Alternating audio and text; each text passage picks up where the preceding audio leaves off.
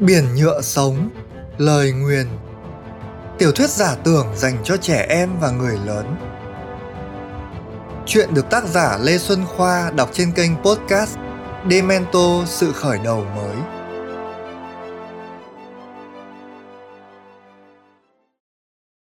Chương 7 Lâu đài ớt trắng. Tựa như bị một lưỡi tầm xét bất thần bổ thẳng xuống đỉnh đầu. Cậu vỡ vụn từ trên xuống dưới. Rồi tựa như thân thể bị quăng vào giữa chảo dầu. Từng phân tử của cậu đảo lộn, sục sôi, tan chảy. Cậu gào thét điên dại, nhưng không thể nghe thấy âm thanh của chính mình. Nỗi đau khủng khiếp tới mức, điều duy nhất cậu có thể mong đợi là cái chết nó tăng dần theo cấp số nhân. Nhân mãi nhân mãi đến vô cực. Ý thức trong cậu tắt lịm, rồi được mở ra ở một bình diện nào đó. Nơi cậu không còn biết mình là ai, chuyện gì đã xảy ra hay cái gì gọi là đau đớn. Tư duy thậm chí còn không tồn tại để mà suy nghĩ hay đặt câu hỏi. Ở đấy, cậu không tồn tại chỉ còn lại một đốm sáng le lói. Thế rồi đốm sáng ấy được hút về phía một nguồn sáng trói lọi, bao la và ấm áp. Vừa chạm vào nguồn sáng, trong một khoảnh khắc ngắn ngủi, đốm sáng đột nhiên lóe lên toàn bộ ký ức của một con người được gọi là tâm, từ lúc vừa mới lọt lòng cho đến thời điểm lưỡi tầm xét giáng xuống. Ta là một con người, và đây là thân thể ta cậu thấy mình run rẩy, nằm trong một vòng tay dịu dàng, âu yếm của một dáng hình phụ nữ trẻ trung, hiền hậu. Nước mắt cậu giàn giụa. Cậu kêu lên, mẹ! Vậy là ta và nhóc con đã rời chân đền tròn bốn tháng. Ông già ngồi bên giường, trầm ngâm nói, bạn nhớ rõ thế cơ ạ? à? Cô gái dùng khăn thấm nhẹ mồ hôi trên trán chàng thanh niên đang nằm bất động. Ta nhớ rõ, bởi vì cứ bốn tháng một lần, tâm sẽ phải chịu đựng thế này. Thật ư? Liên thẳng thốt. Chùm ngây gật đầu. Đó là chu kỳ lặp đi lặp lại từ ngày nó sinh ra. Cô gái nhìn chàng thanh niên đầy thương cảm. Tội nghiệp cho bạn ấy tôi cũng chẳng biết phải làm gì hơn với khối nhựa sóng kép dị thường này. Đừng lo, chùm ngây trấn an. Ngày mai mọi chuyện sẽ ổn. Quả nhiên, sau hơn một ngày một đêm, trải qua năm lần lên cơn, cuối cùng tâm cũng hồi tỉnh. Nhìn gương mặt hai người đồng hành, cậu dáng sức ngồi dậy ngay để không biểu lộ sự đau đớn. Tiếc thay trời đất vẫn quay cuồng, đôi vai nặng trịch, nhức nhối kéo cậu suýt ngã khuỵu. Chùm ngây đỡ lấy chàng thanh niên. Cậu bám vào ông một cách ái ngại. May mắn là lần này có thêm liên cùng chia sẻ nỗi mệt nhọc với ông. Nhưng điều đó đồng nghĩa với việc lại thêm một người phải mệt mỏi vì cậu. Bác buông ra đi ạ. Con đứng được rồi ai chà con chắc chứ? Vâng nhờ liên nên nhựa sống của con ổn định lại sớm hơn. Tâm đi vài vòng quanh phòng đúng là đầu óc cậu không còn trao đảo nữa. Chúng ta rời khỏi đây thôi. Chùm ngây nói. Họ mang hành lý lên vai. Bên ngoài là buổi tối và trời đang đổ một trận mưa ướt át. Cháu ạ à, ông! Ca táp hốt hoảng. Sao mọi người không đợi đến mai rồi tính? Mà ông cho cậu ấy ăn gì đi đã mấy ngày nay bọn ta phiền ông quá. Ông già cúi đầu chào ca táp rồi đội nón lá lên. Hai bạn trẻ cũng gặp người cúi chào. À ông, cháu có việc cần thưa với ông. Chẳng là hôm qua nguyên sợ ca táp nói chưa hết câu thì ba cái bóng đã lướt đi. Ông vội vàng lạch bạch chạy theo ra đến cổng thì gặp cỗ xe miêu mã lộng lẫy của ông trùm ốc biêu tiến vào. Người đánh xe là một phụ nữ có vóc dáng gợi cảm, cho dừng xe rồi nhảy xuống trước, bung ô che cho ông trùm xuống sau. Ốc biêu nhón chân tiếp đất, nhấn mày nhìn nhóm hát rong, sẵn giọng. Đêm hôm khuya khoắt, các người định đi đâu? Chúng tôi phải rời khỏi tách ngọc thưa ông. chùm ngây trả lời. Ai già, ông bạn, tôi bảo ông này. Dù sao thì mấy hôm rồi trong khi các người ốm đau bệnh hoạn, chúng tôi đã cho các người nơi ăn trốn ngủ để không phải vất vưởng xó chợ đầu đường. Vậy mà chỉ vừa khỏe lại, các người liền phủi đít đi ngay không thèm đếm xỉa một câu giã biệt. Ông bạn thấy thế có cạn tàu giáo máng lắm chăng? Thưa ông, chủ ngây tử tốn. Đức độ của ông rộng rạp hơn rừng cóc cáy, giạt rào hơn sông Ki Bo. Chúng tôi biết lấy gì đền đáp. Hiểm một nỗi, chúng tôi có việc hệ trọng, phải tranh thủ từng ngày. Còn nấn ná thêm cũng chẳng giúp ích gì được mọi người, mà chỉ tốn canh tốn mục. Ơn nghĩa này chúng tôi xin ghi tạc, nếu có cơ hội, dù phải làm lợn làm ngỗng chúng tôi cũng nguyện cam lòng. À ông trùm, việc ngày mai Ca táp mếu máo, nhưng ốc biêu ra dấu bảo ông ta trật tự rồi nói. Các người có biết, mạng sống của cả phường trò này đang nằm trong tay các người không? Nhóm hát rong nhìn nhau, rồi đành đem hành lý quay trở vào.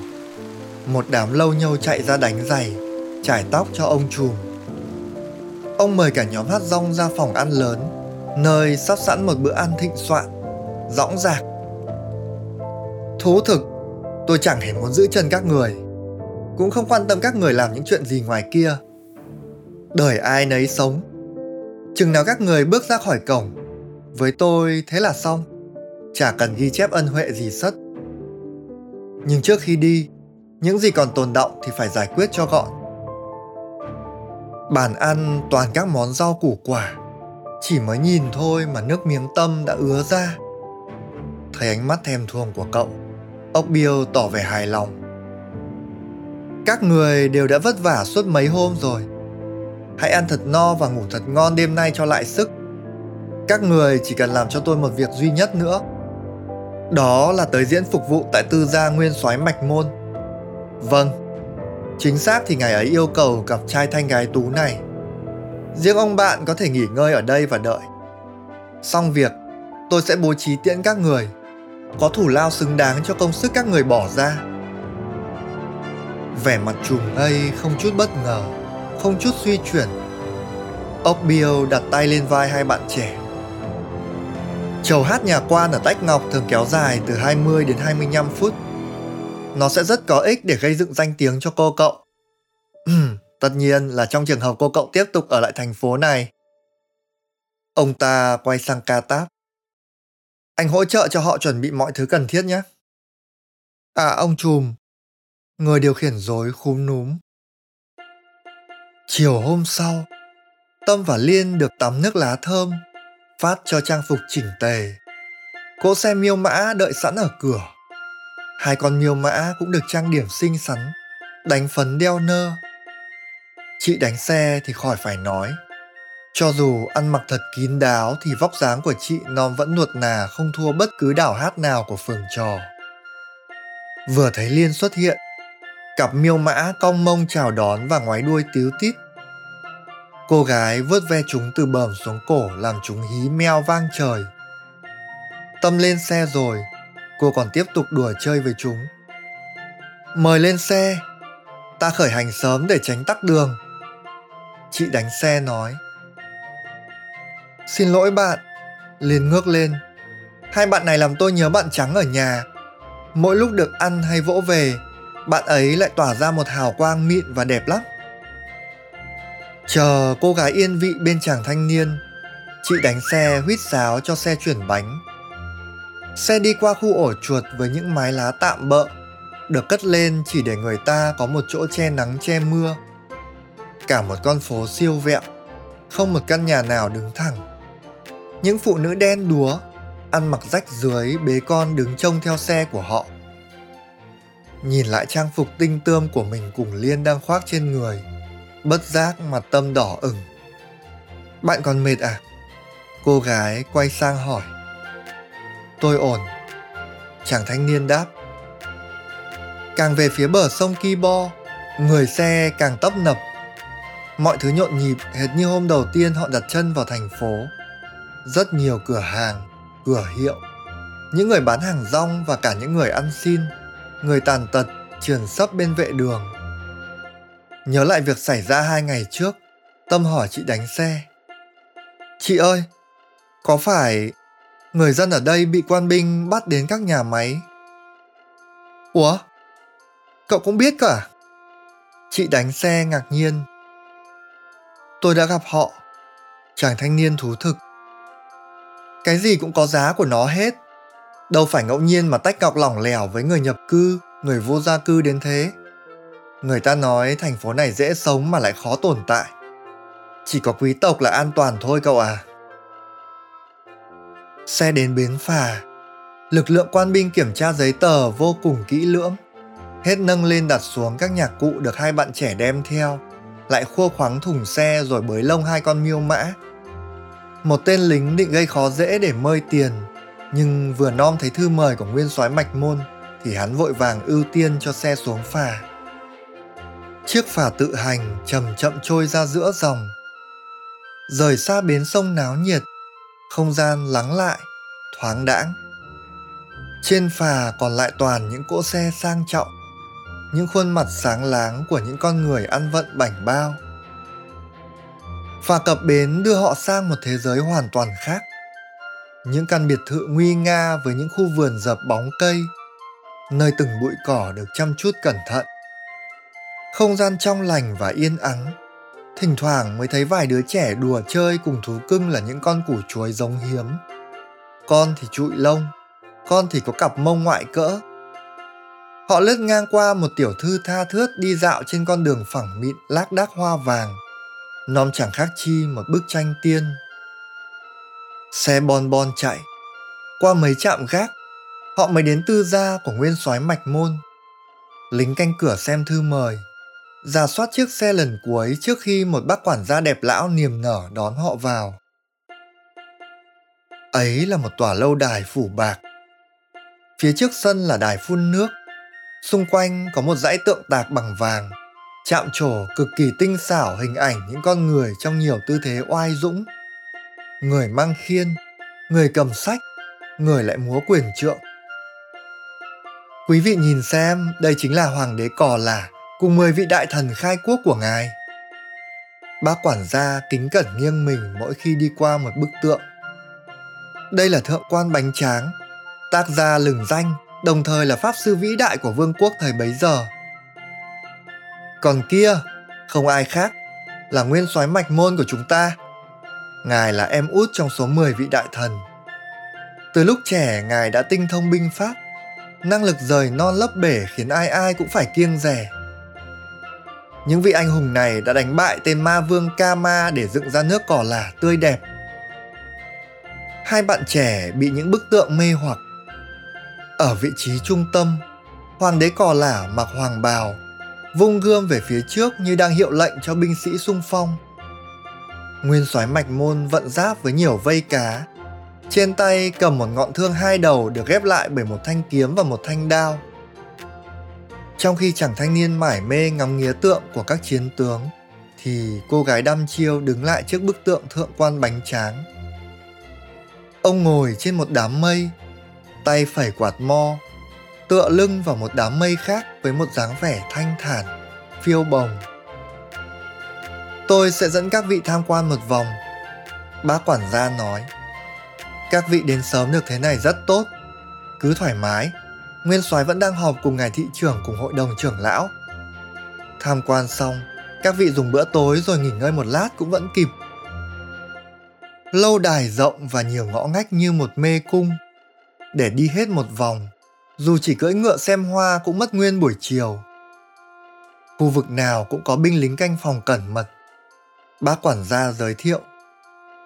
Lâu đài này trước kia thuộc về ớt trắng, một viên quan dưới triều bạo chúa Kama sau khi nguyên soái Mạch Môn giải phóng Tách Ngọc, hoàng đế đã lệnh cho ngài tiếp quản. Đến tận hôm nay, nhiều người vẫn quen gọi nơi đây là lâu đài ớt trắng đó ạ. Qua một góc lâu đài, Tâm trông thấy một con búp bê nằm lăn lóc trên bãi cỏ. Một bé gái khoảng trên 10 tuổi, mắt xoe tròn thò đầu ra khỏi ban công trên cao, nói vọng xuống. Công tử làm ơn đưa nó cho em với. Chàng thanh niên ngơ ngác mấy giây mới hiểu ra cô bé đang nói với mình. Cậu nhặt con búp bê và ném nó lên ban công một cách gọn ghẽ. Đa tạ công tử. Cô bé ôm lấy con búp bê, lễ phép nói. Tiểu thư thứ hai của nguyên soái nhà chúng tôi đấy ạ.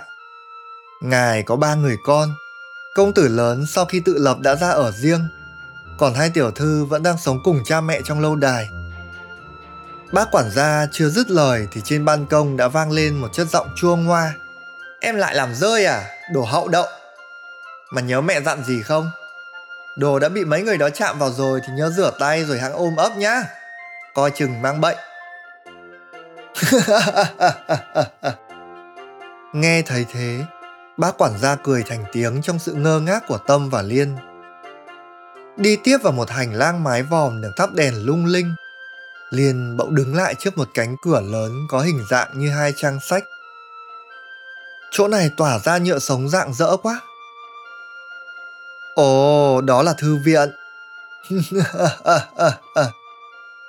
Bác quản gia cười lớn, đẩy cánh cửa. Tầng tầng lớp lớp những cuốn sách ngồn ngộn hiện ra trước mắt họ. Tâm đảo một vòng quanh các giá sách, lắng nghe tiếng rội lại của bước chân khi chạm xuống mặt sàn bằng gỗ màu hổ phách. Đột nhiên, cậu trông thấy một cái bóng lướt qua rất nhanh sau lưng Liên và bác quản gia. Này, bạn nhìn cái gì đấy? Cô gái thắc mắc. Tôi... Chắc tôi vẫn còn hơi chóng mặt sau trận ốm hôm qua. Chàng thanh niên xoa gáy. Bác quản gia tiếp tục là một hướng dẫn viên tận tụy. Ngay bên kia, ông trỏ tay vào bức tường nằm phía xa so với mọi người. Ấy là bức tường ngăn cách thư viện và phòng họp lớn, nơi mà ngay lúc này những người cầm cân nảy mực của thành phố đều đang có mặt để tham gia hội đàm. Trên đỉnh đồi, chùm ngây ngồi xếp bằng dưới gốc cây. Trước mặt ông, sông Kibo uốn khúc soi bóng những đám mây xám xịt. Anh tới đây. Ông vẫy tay, tê giác ngập ngừng tiến lại. Ân nhân, tôi không dám làm phiền ngài. Anh ngồi xuống. Ông già vỗ vỗ lên bãi cỏ.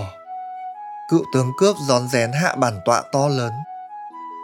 Ân nhân, Đơn hàng treo thưởng tính mạng của ngài trên mạng lưới Nam Cò Lả đã đóng lại. Ngài sẽ không bị bọn săn tiền thưởng quấy nhiễu nữa. Ai chà, thảo nào ta đợi từ sớm tinh mơ vẫn chưa thấy ai tới hỏi thăm. Đơn hàng đóng lại chỉ khi có người xác thực thành công việc hoàn thành đơn hàng. Trường hợp nữa là kẻ đặt hàng chấp nhận mất số tiền hắn đặt cọc ban đầu để rút đơn. Vậy nên tôi thấy thật kỳ lạ Biển nhựa sống chưa khi nào hết lạ hay tại vì chúng ta chưa hòa mình vào biển nên chưa hiểu đó thôi. Chùm ngây cười mỉm. Dù thế nào ta cũng vẫn phải đưa tâm lên phương Bắc thật nhanh. Còn anh, anh có thể về nhà được rồi. Gã đàn ông lực lưỡng tỏ ra e thẹn. Dạ thưa Quay về quê hương bây giờ Tôi chẳng biết phải làm gì. Tôi chẳng còn mặt mũi nào đối diện với bà con tròm xóm. Thưa ngài, ngài cho tôi đi theo được không ạ? Con đường của ta đâu phải con đường anh hướng đến.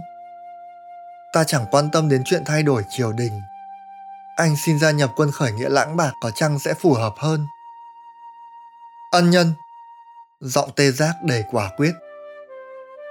Tôi mong được sửa chữa sai lầm quá khứ để tránh thêm một lần lạc lối Cách tốt nhất là được sự dẫn dắt của bậc trí giả vừa quảng đại vừa vị tha như ngài. Con đường ngài đi sẽ là con đường tôi đi. Chỉ cần ngài nói một câu đồng ý. Ông già đứng dậy rảo bước quanh đỉnh đồi. Người đàn ông lực lưỡng vội vàng bước theo và luôn giữ một khoảng cách cố định, không xa hơn cũng chẳng gần hơn. Một lúc, chùm ngây đứng lại và bảo Tê giác này, anh có sức địch muôn người. Nhưng trong chiến trận, người ta phải biết sử dụng theo cách tối ưu dòng nhựa sống mình sở hữu. Để ta chỉ cho anh nhé. Dạ. Ông già đặt 10 hòn sỏi xung quanh tê giác, thành hai vòng tròn trong và ngoài. mỗi vòng năm hòn và bảo Đưa chúng cho ta xem nào Đừng có phá tan ngọn đồi này nhé Cựu tướng cướp đặt nhẹ bàn tay lên mặt đất Mười hòn sỏi lập tức bắn tung về phía chùm ngây và ông già bắt gọn chúng trong tay. Ông lại xếp 10 hòn sỏi thành hai vòng tròn như cũ. Lần này mỗi hòn được đánh dấu từ 1 đến 10 Ta đọc số viên nào thì anh chỉ cần đưa viên đó thôi. 8 cho ta, 2 cho anh. 4, 3, 10 cho ta. 6 cho anh. Uhm, 5, 1, 9 cho anh. 7 cho ta. Đúng theo lời ông già, Sau cùng mỗi người giữ năm hòn sỏi. Chùm ngây ném lại cho tê giác số sỏi trong tay mình. Anh làm tốt lắm. Cơ bản về phân phối nhựa sống hướng đối tượng rất đơn giản, phải không? Hãy tiếp tục rèn luyện. Nhớ rằng giữa chiến trường càng khốc liệt, Anh càng không được làm tổn thương đồng đội của mình, Cả những người vô tội cùng tài sản vật chất của họ nữa. Nhựa sống dùng để phá hủy rất dễ, Để bảo vệ thì khó. Để tái tạo lại khó hơn nhiều. Nói rồi, ông bước đi với một chàng cười sảng khoái. Ân nhân. Tê giác sung sướng với bài học bổ ích vừa nhận được. Ngài đồng ý cho tôi theo phò tá ngài rồi ạ. À? Ta không cần ai phò tá. Anh hãy về xây dựng quê hương đi. Ông già đi vào trong lớp sương chiều, Bỏ lại người đàn ông lực lưỡng tiêu nghỉu tung hứng những hòn sỏi. Đúng theo kế hoạch Hai nghệ sĩ trẻ được phục vụ bữa tối xong xuôi Còn thoải mái thời gian lên dây đàn Thử giọng Họ ngồi trong một phòng chờ màu trắng bày biện những bông hoa hồng đỏ. Đến giờ biểu diễn, bác quản gia dẫn lối cho họ ra sân khấu. Đó là một khán phòng vừa phải, không sử dụng hoa loa kèn tăng âm mà có độ vang tự nhiên để nghệ sĩ có thể biểu diễn bằng tiếng đàn, chất giọng mộc. Hai bạn trẻ cúi chào quan khách theo đúng cung cách vừa được ca táp huấn luyện hồi sáng. Quan khách toàn là những vị tai to mặt lớn, thêm một số bà phu nhân với vài tiểu thư công tử. Tổng cộng khoảng mười mấy người. Ca Táp cũng nhắc đi nhắc lại quy tắc. Với khán giả là tầng lớp quý tộc, tuyệt đối không được nhìn thẳng vào mắt họ. Mở đầu chương trình là phần phát biểu và giới thiệu của nguyên soái Mạch Môn. Ông ta sành sỏi nâng cây đàn của Tâm lên và nói Thưa quý ông quý bà, chắc hẳn nhiều người trong số quý vị đã biết đây là cây đàn tơ Đàn tơ cùng với đàn trúc và đàn mộc là ba cây đàn được xem là cổ nhất của lục địa thân sen. Mỗi cây đều dễ chơi nhưng khó hay và có điểm đặc sắc riêng. Chơi đàn tơ phải kéo chứ không gảy. Xưa có thánh đàn là người thông thạo cả ba cây đàn. Thượng quan bánh tráng đáng kính cũng nổi tiếng là bậc thầy đàn tơ. Hôm nay tôi xin được giới thiệu với các vị một nghệ sĩ trẻ đến từ phường trò ốc biêu. Mới chỉ nghe cậu ấy biểu diễn một lần, nhưng cá nhân tôi cảm nhận trong lời ca tiếng đàn của cậu ấy, phảng phất khí vị của ngày xưa ngày mà tôi còn là một thằng bé suốt ngày bám lấy đại ca bánh tráng để nghe anh cỏ cưa quan khách vỗ tay rào rào, sau đó theo dõi một cách vô cùng nghiêm túc không rõ cảm nhận thực sự của họ như thế nào chỉ chắc chắn có một khán giả ngất ngây từ đầu chí cuối chính là nguyên soái mạch môn tất nhiên hai bạn trẻ đâu dám dòm thẳng mặt ông. Nhưng ông ngồi ngay sát sân khấu, và ở tiết mục cuối cùng, khi cô gái cất giọng, đường đi tối đâu ngại gì không đèn không đóm. Ánh mắt tâm lướt nhẹ qua, đủ để thấy cặp mắt ông ngân ngấn một giọt lệ long lanh. Xong nhiệm vụ, hai bạn trẻ thu dọn để ra về. Quan khách còn ở lại cho chương trình tiếp theo. Nguyên soái đích thân tiễn họ ra xe. Ông nói, Cảm ơn hai vị đã cho chúng tôi một khoảng thời gian đầy hồi ức. Xin hỏi cậu học nghề từ ai? Thưa ngài, người dạy tôi những câu ca điệu nhạc là một ông già sống ở bờ biển phương Nam, tên gọi là Chùm Ngây ạ. Tôi mới chỉ học được một phần nghìn những gì bác ấy chỉ dạy, nên còn rất vụng về. Ngài không chê cười là may, nếu có dịp được nghe và xem bác ấy, chắc chắn ngài sẽ không thất vọng. Chàng trai trẻ đáp. Tôi rất hy vọng sẽ có dịp sớm gặp lại hai vị và thêm cả ông bác ấy nữa. Nguyên soái đứng nhìn theo cỗ xe miêu mã lăn bánh ra khỏi cổng. Thùng xe dường như nặng hơn hẳn chiều đi do được chất thêm nhiều món quà. Quả riêng cho hai nghệ sĩ và quả chung cho phường trò ốc biêu. Vậy là chầu hát thành công mỹ mãn. Ông trùm ắt hẳn hài lòng lắm. Chị đánh xe reo lên phấn khích.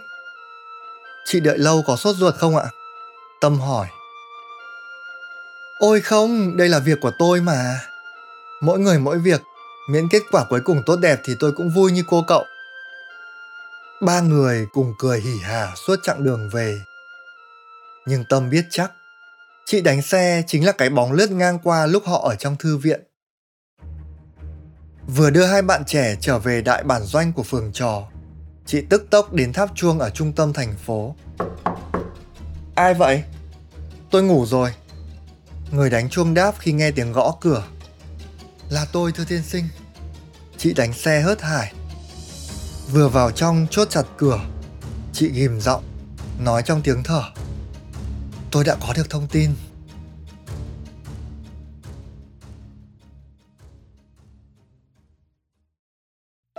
Bạn vừa nghe xong chương 7 Lâu đài ớt trắng của tiểu thuyết giả tưởng Biển nhựa sống, lời nguyền.